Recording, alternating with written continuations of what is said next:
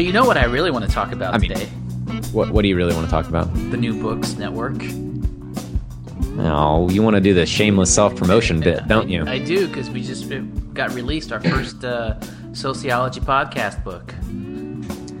And how's that? Tell us about this. Well, so we're part of the New Books Network.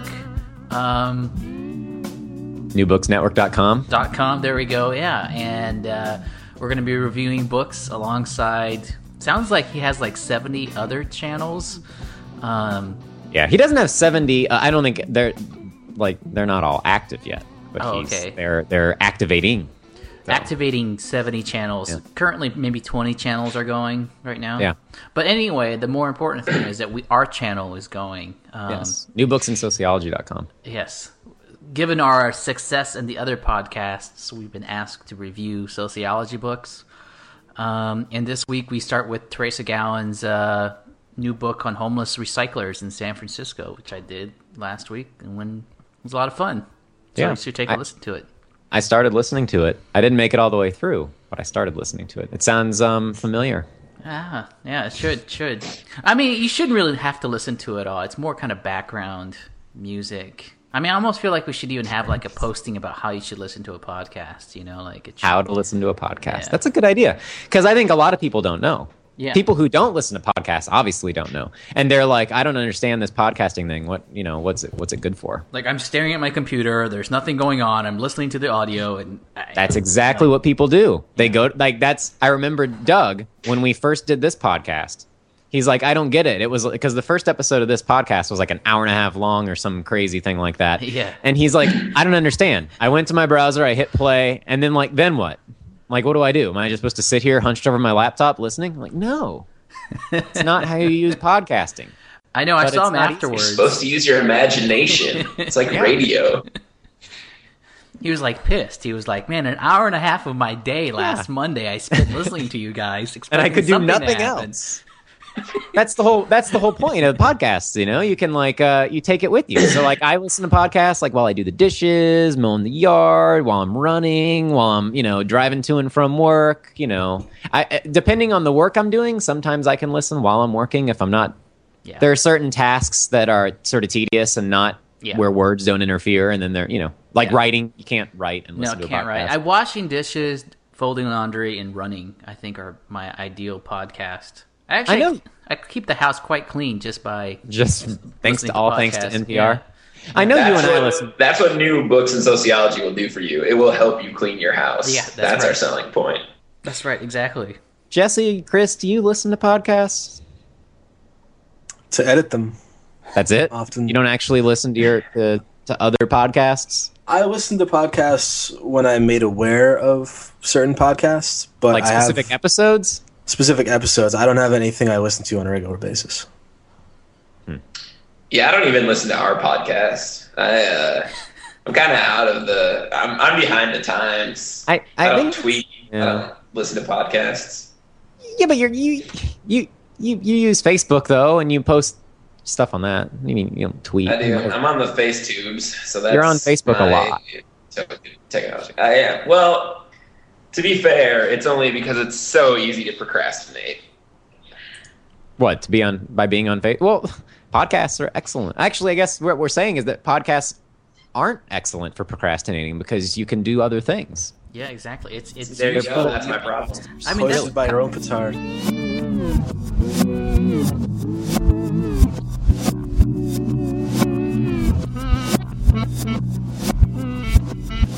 We got a response last week on the blog. Somebody wrote a comment. Yeah, and I saw they didn't leave us an audio clip of Glenn Beck. Yeah, who did that? I have no idea. It was awesome, though. I think it was Arturo. It had to have been. It was me. Oh, man. I thought we had a real honest-to-goodness caller. I know. Don't admit it. You're making me look desperate. Now all the stuff that I was going to do is going to look suspect. We did get a wrong number message last week too. I didn't forward that on because it was obvious it was a. We should have responded to that. Yeah, and I think it was like not only a wrong message, it was like a pocket dial wrong message or something, because it was like two people speaking in Spanish, like away from the phone, and that's all you could hear for like 30 seconds, and then it hung up. So please, we desperately need a real call, obviously. 612-424-AGIO. But we had a comment from Tom about our discussion about global warming, and he says, I think it's important to recognize that conservatives or libertarians often do have plenty of trust in science in certain areas, NASA or defense technologies, for example. Rather than the skepticisms of global warming being driven by a lack of trust in science or academia, I think that conservatives, politicians, and media generate mistrust in science based on political expedience. Global warming is not a problem that lends itself to conservative solutions. Self-regulation in the market and realistic solutions to global warming will inevitably harm powerful backers of conservative politicians, big cattle business, the oil industry, etc. So basically, when we were talking about global warming, he goes on talking about how, it's less a challenge of science, but more a framing of science in a way that's conducive to certain conservative ideologies, i.e. mainly that we don't want government to intervene in the marketplace. I guess by the same hand, there might be other situations in which liberals use science in a way that frames intervention in the marketplace as a good thing, which I think is a good point. I mean, it's less an attack on science, but more of just we want science to say a certain thing, and when it doesn't, we don't like it. Here's a way we could take that and run with it, maybe. Because I was thinking about this, too.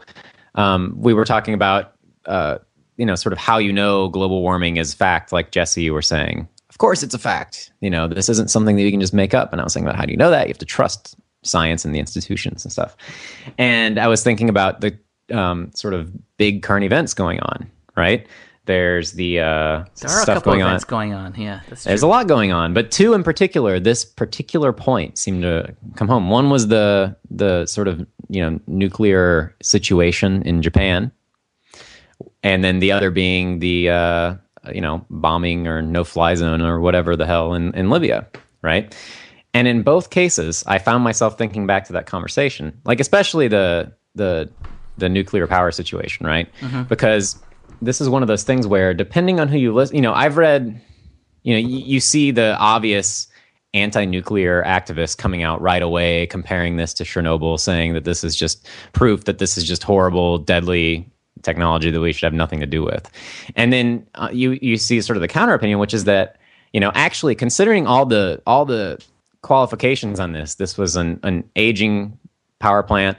This was like, for some reason, built on the coast of the country most likely to have earthquakes. Like Japan has more earthquakes than anyone else, and this is probably not wise. And then you look at like all the different levels of backup plans that were exhausted, because of the combination of the earthquake and the tsunami and everything like that.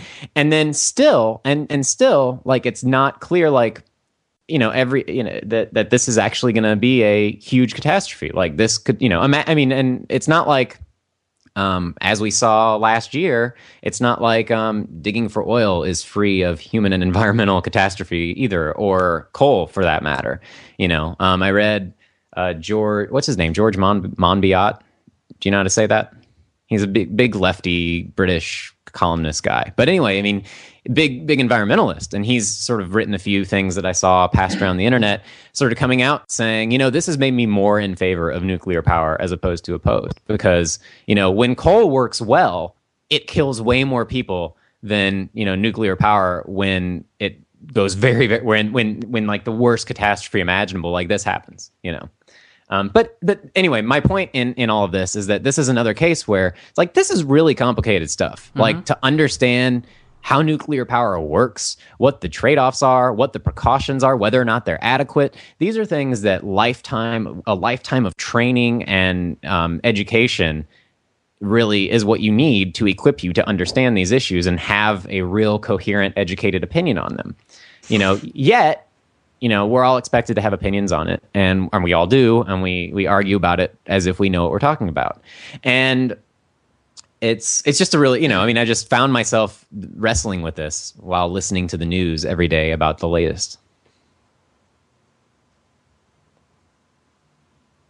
I'd comment, but I don't have a lifetime of training and knowledge on the subject, so it's probably better that I don't. Well, I think like your comment partly speaks to like just the unknown of variables, and I think this almost goes back to what our discussion about science a few weeks back, that like science is really great when you have really concrete defined variables and you have all the information, but here we don't have all the information. A, because they're not releasing all the information, but B, they probably just don't know the extent of the damage. They can't predict earthquakes, and everything seems absurd in hindsight. But really, like on as you're discovering things, it's a really unstable scientific environment to collect information.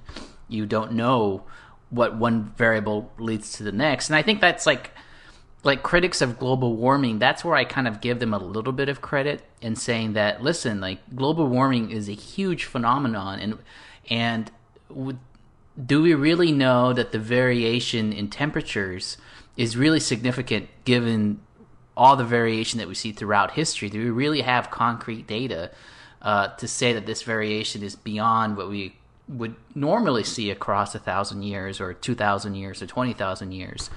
And I don't know. I mean, it seems like we do have that information now, but at the early periods, people were just saying, well, look at the ice caps, they're melting, and look, you know, now it's getting hotter than it was last summer.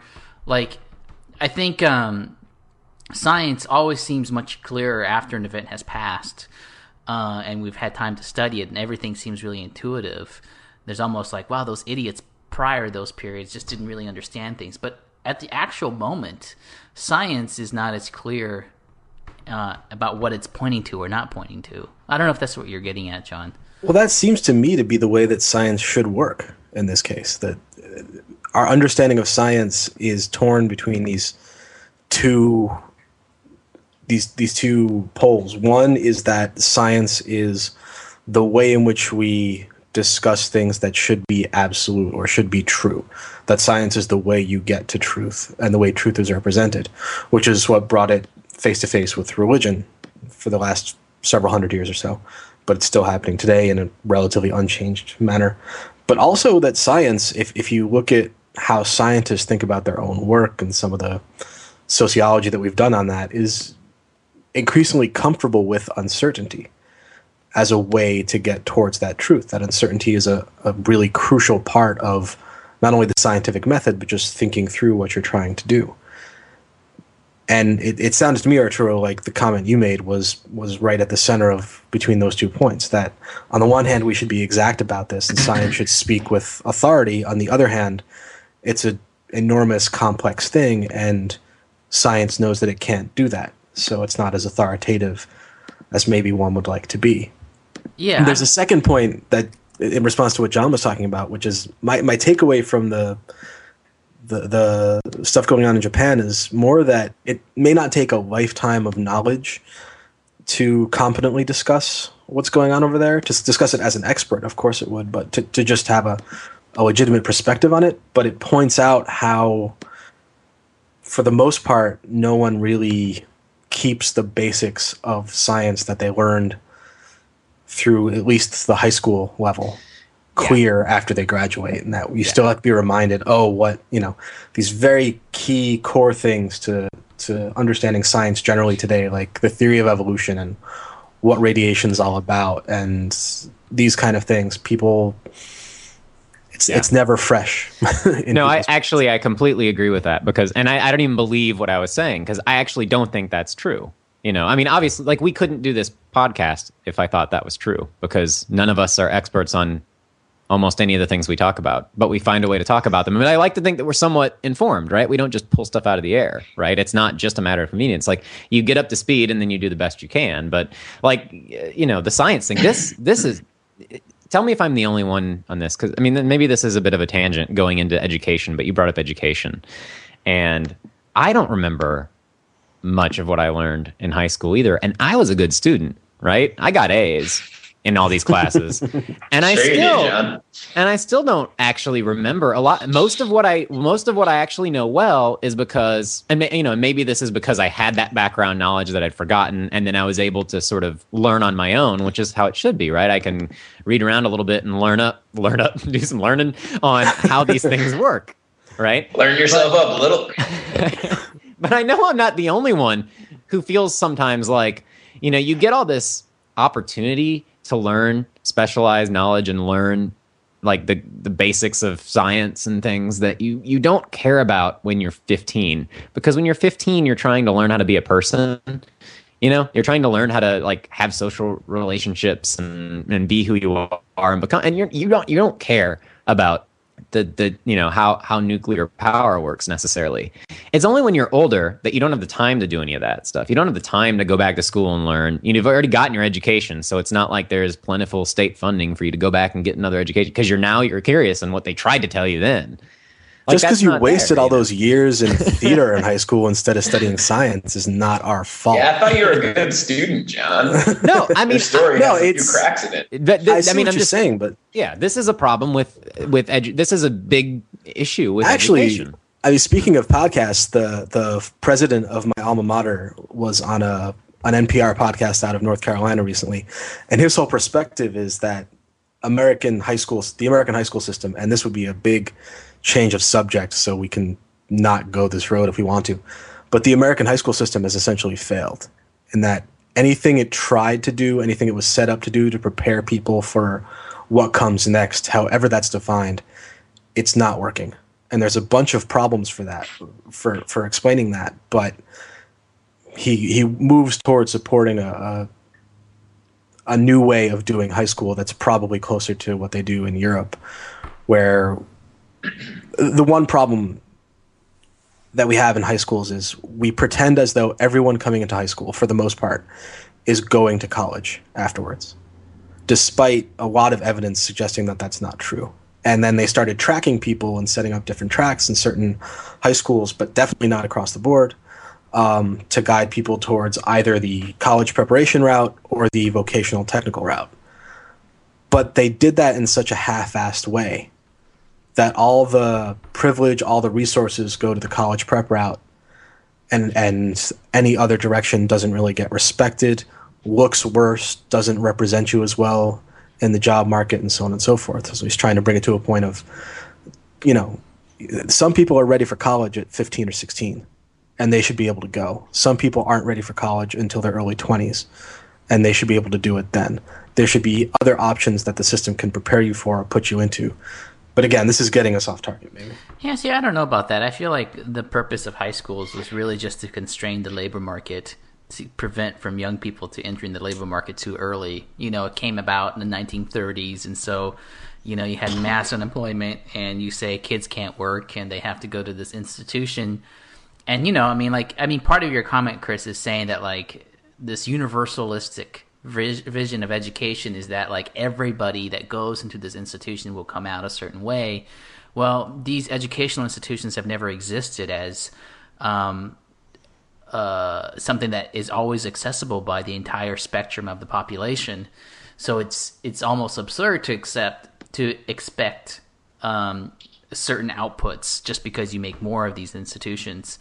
But I agree. But I think high schools, I think their primary function is almost babysitting function or socialization functioning, and there's some education that goes behind it. But it's most of those kids are worried about so many other things that I don't think it's necessarily like a place where you learn to get a certain skill set. But at the same time, I feel like that's what college is an opportunity for, and just the community colleges in the United States. I think that's kind of a unique thing that the U.S. does that I don't think any other country really does. It's just the number of community colleges. And this kind of goes back to what you're saying, John, about like adult education. I almost feel like there is a lot of access for adults to go back and take classes in nuclear physics if they wanted to.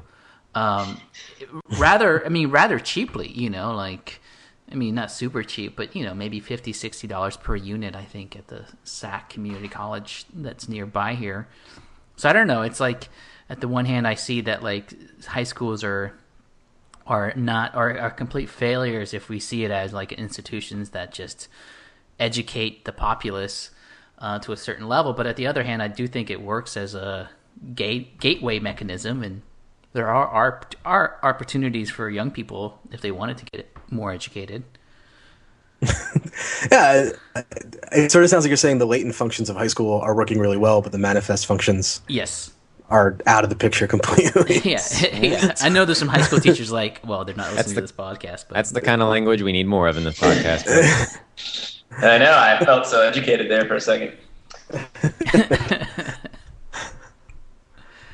And I totally killed the conversation by making that point, too. I apologize. God damn it. That's your job. I know. You're crowding on my territory. Next thing, you're going to start giving strident dogmatic marks.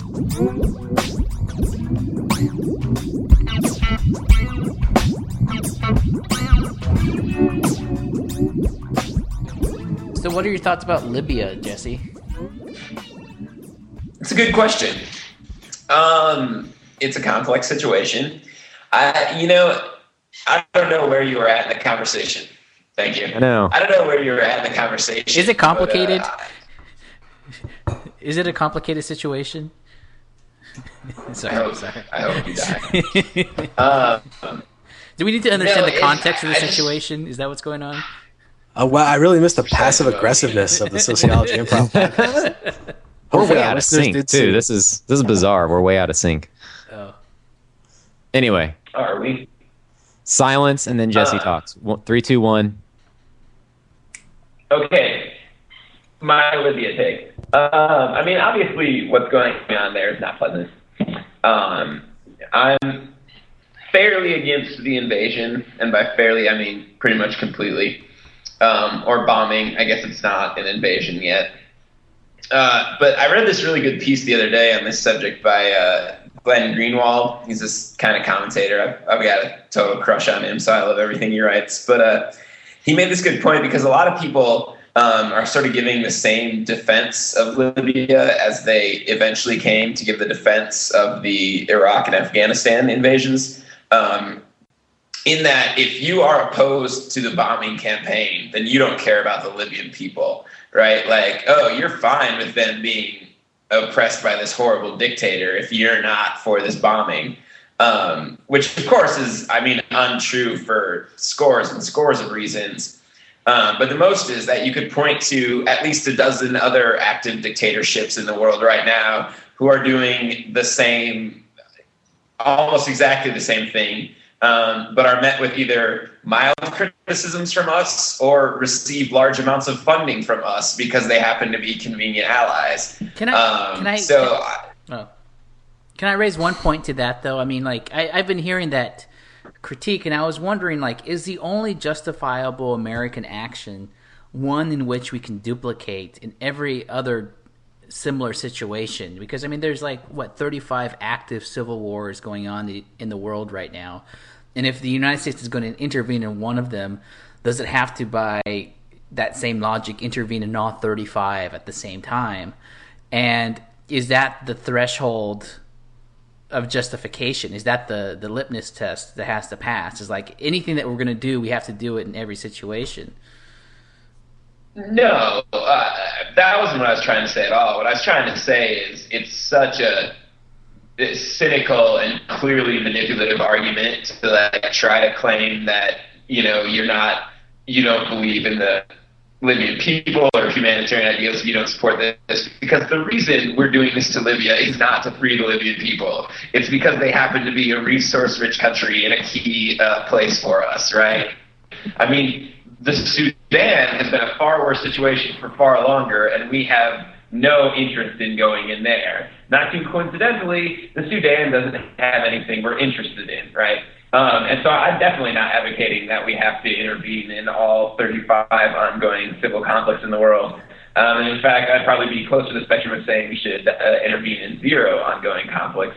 But I'm just saying, like, I can't stand these kind of super cynical, manipulative arguments that come out every time this kind of thing happens. Like, this is some great humanitarian act, and that the people who are opposed to it are some sort of like morally deficient peoples that need not be paid attention to. Where are you hearing that?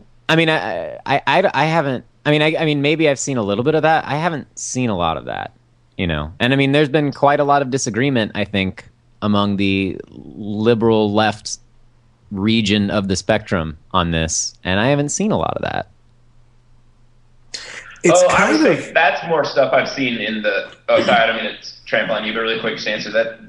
There was some I believe op-eds and the Washington Post, and I think even the New York Times kind of made versions of that argument that if you're opposed to bombing Libya, you don't support the Libyan people and you like dictators or something. I guess my point is, if that's really going on, that's obviously horrible, and none of the four of us here think that that's justified. On the other hand, I don't find it. The interesting questions to me though are assume everyone's motives are pure, right? We're all not just interested in preserving U.S. influence abroad, and we actually care about the fact that people should be able to not live under the thumb of brutal dictators. There's given that, right? There are still real difficult issues here. All right, so we were talking about intervention, right? And whether or not we should intervene in any of the 35, did we get that? Is that a real number? I kind of came up with that one. Yeah.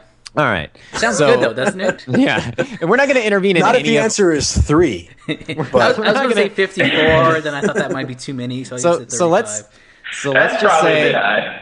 just say that we're not going to intervene in any of Arturo's ongoing civil conflicts, and. There's these complicated things. I just don't think the justification should be we'll go in here, but we won't go in there. We can't always go to every other countries. Not to sound like a neocon, but I think it's okay for the United States to occasionally intervene. And part of those motivations are that it's a strategic reason for it to intervene. I think that makes sense. It's that case is a little bit weak with Libya, though. Because Libya, Gaddafi's been changing his position slowly over the last 10 years. And John is probably pissed that he was about to make his point when we jumped in. But Libya's given the West, if you want to term it that way, ample opportunity to do something like this. And we flirted with it a lot in the 80s. And if you're going to make the we're doing this for strategic argument reasons for it now, you have to answer why we haven't done it in the last 30 years, because it's not like it wasn't there. I know, but I think the other revolts or mass movements that are occurring, if somebody like Gaddafi, which albeit he's been helping us with terrorism in North Africa, is by no means a very popular dictatorship with the American establishment, if he starts murdering people at the site of uprisings, and we don't do anything, then that's just going to kind of send a signal that if of all the tools that a dictator has to prevent themselves being overthrown, mass killing is part of one of those tools, because apparently the international community will just sanction you and wave their fingers at you, but they're actually not going to do anything. But if it does do something, I think it sends kind of a message. I don't know if I'm just sounding too much like I've been listening to conservative radio too much, but that makes sense to me. But that also makes sense with what Jesse was saying. Yeah, because there's plenty of other dictators mass slaughtering their people who we just say, "Hey guys, maybe you should stop that." We're not going to do anything, but let's all calm down. But all of a sudden, there's this one country where we're we have to intervene, or else the people will die. I agree. There's a distinction here. That should bother us. More Americans should be bothered by this, right? At the same time, it's people who say, well, I'm not going to give money to this charity because there are all those other deserving ones out there too, and if I can't help them all, I won't give to anything. Yes. Or I'm not going to, you can't do that. Or we shouldn't help the poor people in this city just because we can, because there's still all these poor people in other cities. It's no, when you can do something, you should do something, yeah, even if it's not everything, The poor people in that city deserve it. Is that weird? We're not doing this to help the Libyan people. The Libyan people are a convenient justification for what we're doing. Well, okay. Would you say helping the Libyan people is a latent or a manifest function? Yes. Sorry. I would say helping the people of Libya is a thin justification function. I just don't think this was like a well-planned thing, though. I don't think it was like, well, this is finally we get rid of Gaddafi. We're finally going to get access to his oil. I think this is a complete mess. And I think it was like, you know, the Arab Council voting that intervention was probably needed. It was probably the international outcry. And it was like, you know, if you either act now or you don't act. I mean, and... Can I ask a factual question? Just sure. Did the Arab League or the African Union, either or, say anything about Gaddafi before this started? Not before it started, but during... I mean, before the bombing? Yes. Okay. I just missed that. Well, they said that for the first time ever, they said that some kind of intervention by the international community was warranted, not by the UN necessarily or the US, but some kind of action to prevent, you know, the slaughter of civilians. And that's what that was like, you know, the first time ever that organization that has ever come close to saying that an intervention by the West is warranted. And this is the Arab League saying this? Yeah. But that's interesting given the spread of problems in other countries. Well, it's also interesting because they didn't say that they were going to do anything about it, and as soon as the bombings did start, they automatically went back and said, well, you know, we didn't think the U.S. was going to send that many missiles. And you're right, like half of those guys are being protested right now, so they're kind of in a difficult situation. But I think there's like the parameters, like I was saying, of the tools that they probably think that they can use. I mean, like the fact that Mubarak left Egypt just after protests is telling, right? Like, why didn't he start shooting people in a more kind of more extreme way? You know, because he partly knew that like he would lose his allies with the West. You know, as a moderately Western country. You're putting something up here, Glenn Greenwald. Oh, sorry, I was just sharing where I got this argument from. It wasn't meant to interrupt you. Oh, okay. Oh, so my thing is like, I guess I believe that like by doing this action, it kind of sends a message. It's like, listen, if you have conflicts in your countries, you're gonna have to deal with them. But if you start killing too many people and it brings attention of everybody, you're gonna force us to do something. And I think there's a certain level of hypocrisy to that because these guys probably are killing more people in their own countries. But I kind of go with John's arguments. Like, if you can do something and it's sanctioned, why not do it? And then I guess here's the question that I have then, since like Jesse, you're saying, you know, opposed to the whole thing. This isn't helping. Like, there's two questions. There's why are we doing this, and is this helpful at all anyway? Like, are we just wreaking havoc and destruction, or are we actually like by taking out specific strategic thing, you know, resources that Gaddafi could use to do real damage? Are we doing a service to people, even if, you know, whatever our motivations are, right? Like, can you actually intervene in a way that promotes peace and democracy with missiles and bombs? Can you do that? Like, it sounds like there's like a theological point there, like on in principle opposition to that you know, a lot of people share, and it's like, is that true? You know, I don't know. I mean, I think that's like the, you know, there's a question of motivation, and there's a question of is what they're doing actually going to help, and then there's the, you know, then there's the issue Arturo brought up of like this sort of like from U.S. in terms of U.S. strategy, like this is exactly the kind of thing that everyone's like the stereotype of Barack Obama. What is it like? You don't make decisions early. You kind of play your cards close to your chest, and then your tendency is to kind of like go full force into a half-hearted solution, right? That's kind of what his MO has been. Yeah. So like, is this what that looks like in foreign policy? And when this doesn't work, then what? You know, like that's what everyone's sort of saying, I think. I thought what he did actually was quite smart. I thought like if he had intervened early on, it would have just seen as like, well, here comes another American administration just cowboying it up. Going to another country that it doesn't need to, but instead like waited until there was these outcries by the Arab. Even the Arab League was, you know, having an outcry about what was going on, then it almost seems it's a slightly different context of the U.S. invading Iraq. You know, it's more like, well, everybody's giving us a hard time for not acting, so I'm just going to go ahead and do it. So I thought that was politically smart. If the U.S. was going to do something, he did it in the way that I would expect him to do it, which was wait for international justification and authority first and then start whatever we were going to do. Like the French started bombing the day before the U.S. started sending the missiles. And I'm surprised France hasn't emerged as the clear leader on this, because there's all this discussion in the U.S. press about the U.S. starting the attack but not bearing the brunt of it, and the general statement to the population that we weren't going to invest in this like we did in Iraq and Afghanistan. And then who's going to actually lead it, and then NATO gets a hold of it. But there seemed to be this big bubble of attention on France that they would take the leadership role.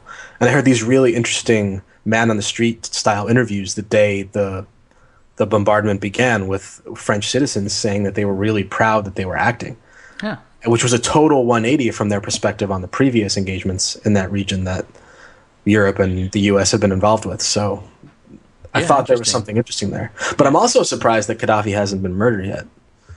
Yeah. Internally. So my perspective is suspect. Yeah. So I really thought that was going to happen by now.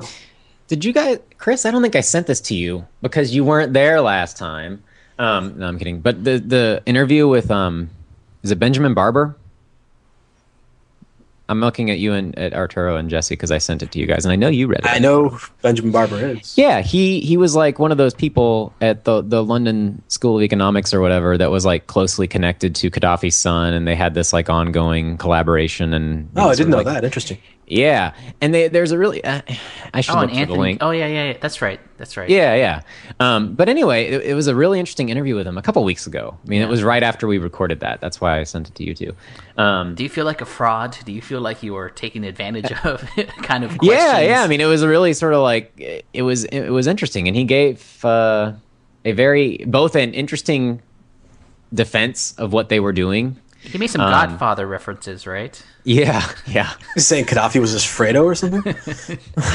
No. Yeah, see, I've never seen The Godfather, so I don't get that. Neither have I, but enough people parried it that I can. It's not a problem. That's why I can't remember the Godfather comparison. I can't remember who it was because I haven't seen the movie to know what it was. But anyway, it was his son. Fredo. It was Gaddafi's son, and how? Yeah, there you go. And how, like, he was sort of open to reform and democratization, and had been very vocally critical of his father and the way things were running for a long time. And then when he came out in defense of him, like, a couple weeks ago, whenever that was like the big moment where, he sort of turned his back on sort of democracy and all the reforms that he said he was for, because he should be very much in favor of it.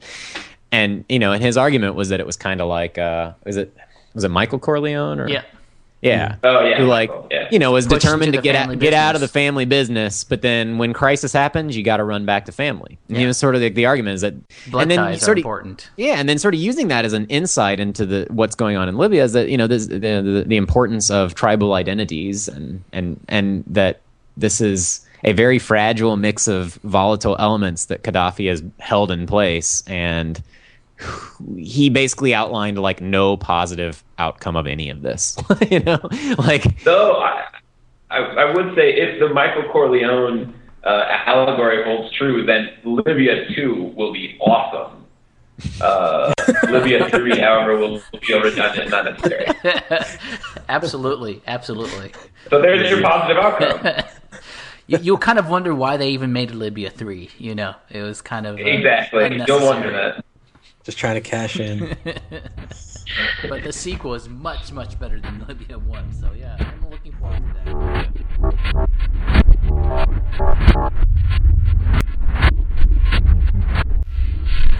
that. There's another thing that kind of bugs me when people talk about this in public discourse, and that's whenever people discuss these kind of crises, and other ones as well, there's a moral frame that they use to analyze it.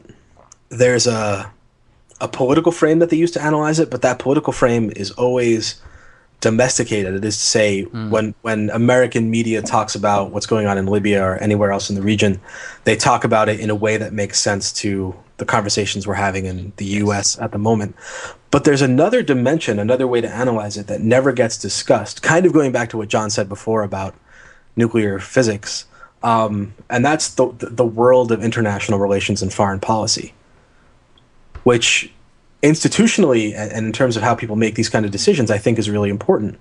But there's such a poverty of awareness of that in most political discussions that it gets swept to the side. I mean, if you're looking at this in terms of, you know, kind of the straight up politics of the matter, certain decisions become relevant and expected or dumb and unexpected in ways that the moral argument doesn't allow for. And I always wish the conversation would go to that point. Does that make any sense at all? Yeah, I was going to say kind of related, but I guess maybe not as much now that you finish your thought. At first, I think it's going to be really related. But something I, I'm the one hijacking the conversation. But I was going to say, too, part of the thing that always gets me about these kind of conversations is it always is the first assumption is that the U.S. has the right to intervene wherever and whenever we please. And then the question is it wise, correct, smart, fiscally solvent, you know, what have you, to intervene? But it's never like there's never even the question of like, do we have the right to intervene in this sovereign country? We're on two sides of the same coin, because your perspective was, does the U.S. have the right to intervene? My perspective would be, in the real politic of the situation, yes, for reasons that no one talks about, the U.S. does have the authority to intervene, because in the world of foreign and international relations and how people think about these things in those fields, yeah, of course we do. Who's going to stop us? And it's not literally that thuggish, like who's going to stop us, but the U.S. has been setting itself up since World War II as the people who intervene when they want to intervene. And if they want to intervene, they'll intervene. So stop being surprised by it. There's moral arguments against it, and they're very good. And there's political arguments against it that are very good. But it should always be the expected thing for the United States at this point in time. And that's not going to change anytime soon. Yeah, and here's the interesting question. I mean, that I'm glad you came back and clarified that, because I was kind of wondering what you were getting at earlier. And, I mean, I think here's the question. Let's say that, we can all sort of agree, I think, knowing the three of you as I do, that it's not, that there's no natural right that the United States has to intervene around the world whenever and wherever we want. We're not the police force of the world. This is not justified in any morally. You can't make any moral argument to defend this, right? Now, let's just say that through some magical instance of magic, the four of us are now like top positions in the U.S. government, right? Mm-hmm. We're like, we call the shots now. And something comes up where some dictator halfway around the world is threatening to like bomb his own population, and we have the potential to end it. All we got to do is bomb these bomb his military supply centers and cut them off. We could do that now. Like we think this is something that's worth doing. We don't think that it's morally right that we have the power to do that. But then we have it. That's the reality. So if we have that power, whether we got it justly or not, do we have a responsibility to use that power? I mean, what's the alternative, right? Yeah. I mean, with great power comes great responsibility.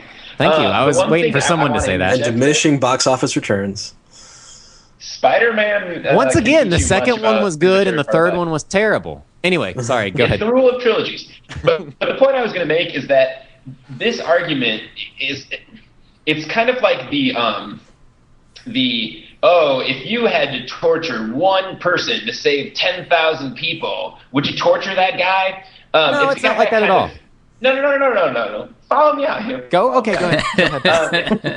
We'll let both of your unlikely situations play out.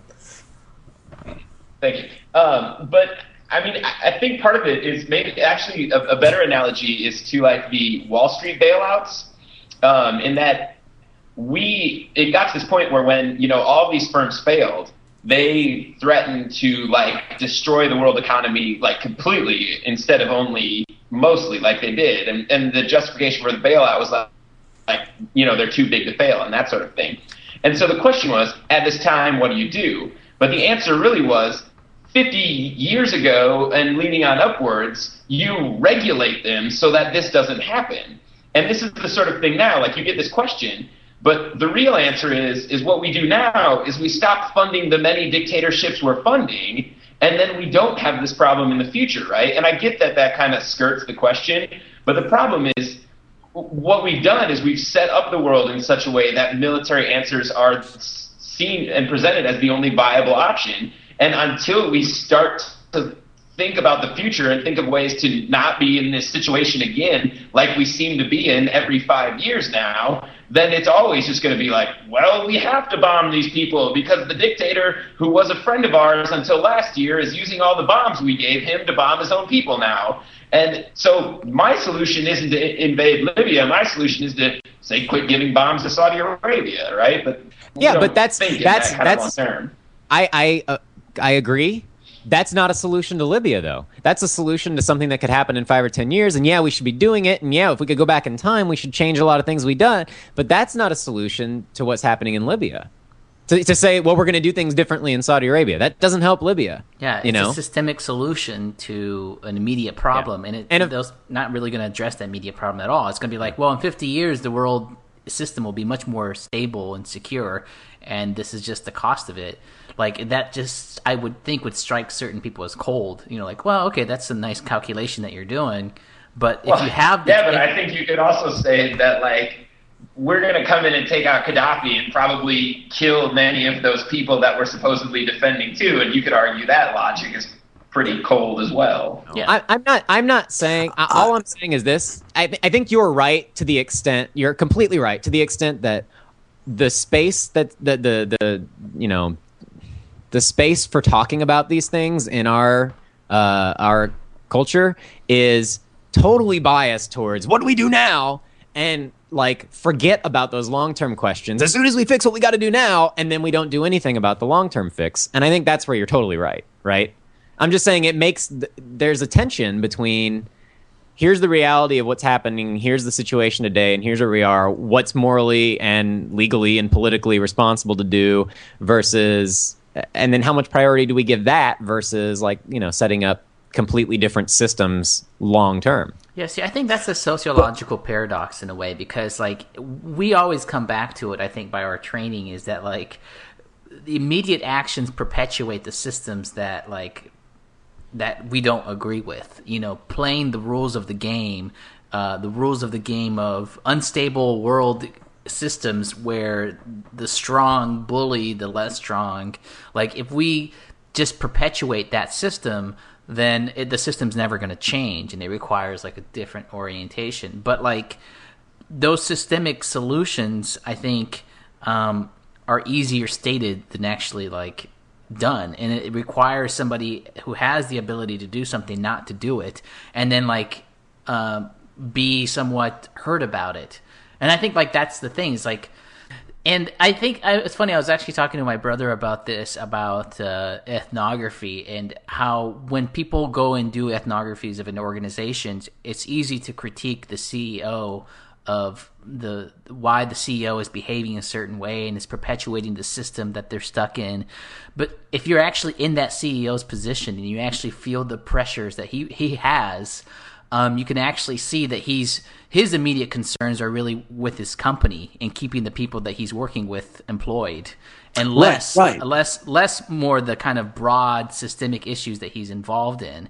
And a good ethnographer needs not only to go in and, like, report on the hypocrisy that the CEO is doing, but, like, the actual pressures that he feels, and that might actually require the ethnographer to actually partake in doing some of the organization's functions to actually feel those pressures. That's getting closer to the point that I started out with. Jesse's argument, with all due respect to it, because it's a good argument and I agree with a lot of it. It's one of those moral and political arguments that does a lot to explain Jesse's position, but doesn't do a lot to explain why the event is happening. That little historical hook of U.S. involvement over the last 50 years starts to explain it, but then that's not the main thrust of the argument. In order to explain why these things happen, it's that cultural understanding of and a knowledge-based understanding of the people who make the decisions to do it. One of the most the conversations that I appreciated the most about the lead up to the Iraq War was not Bush is bad, we shouldn't be doing this, but people pointing at specific people within the Department of Defense and the State Department saying, those are the people who are going to make this war happen, not the president. It's going to be these certain cultures within these departments that are going to give all the evidence, have all the decision-making power in those institutions and organizations. And I think what happened bore that analysis out, that those people did take control of the situation. Well, that same thing is happening in Libya. We're just not as aware of the people involved. But there are people who decided that this was the approach you were going to take. And the important thing is to understand why they decided that was the approach. And it comes down to the things where I think John was leading us. Like, we have these resources to apply to this problem. Are we not going to use force if that might be the best thing? Because they move from a place where force is an option that might be very effective. They move from a place that doesn't consider or considers a certain, calculation of civilian casualties that are acceptable. And if we want to understand what they're doing and have a more nuanced response to it, those are the kind of decisions I think we need to be aware of. That should be part of the discussion. There's your problem, Chris. I don't want a nuanced conversation of it. I think I made my point about nuance thoroughly clear over the course of this podcast. All right. It kind of reminds me a little bit when I was in Brazil a few years back, and whenever I go to Brazil, people like to give me a hard time about being American and why the U.S. is such a bully, imperialistic power. Especially during the Bush years, I found myself always having to defend our imperialistic endeavors. But that's where it comes from. Why do you do that? See, that's what I don't get. Like, why do you feel obligated to defend? I mean, like, where does that come from? On the take, man. Well, okay, like, I remember, like we were intervening in Colombia, and I was like, we shouldn't be there. It's going to be the other Vietnam. We never really heard about the interventions in Colombia last couple of years, but we were there, and Iraq was a big issue. But then Afghanistan, and this Brazilian was giving me a hard time, and at one point he said, I mean, it's not even like a fair fight. You guys don't even pick fair fights. And I remember going, this isn't about a fair fight. I mean, if you have the ability to overtake a country, you just do. That's how histories of all countries have always gone. And, Brazil doesn't really have a strong imperial force. And so it's easy to stand back and say, wow, look at you guys are picking these really weak countries to bully around. But that's exactly what you guys would be doing, too, if you had the resources to do that. I mean, Brazil has been imperialistic with its neighbors in the past as well. And it's just, I think having the resources to do it kind of puts things in a different light. I mean, why I'd end up defending imperialistic actions, I'm not quite sure. But you see that there is a defense that's not necessarily we're going to destroy them under our eye and grip. But there are reasons they've come to accept that make sense in their world to do what they're doing. Yes. And that it's like, it's not because Americans like to bully people. Like, that's what people would ask me. Like, do Americans, are they just bully people? I mean, are these big guys? I hope you punched them in the face when they asked you that. They also ask Germans about Hitler, which I think it's always inappropriate. Yeah. Like, the first thing they ask, because I was there with these Brazilian or these German tourists, and they asked me about Bush, and then they turn around and ask them about Hitler, and I'm like,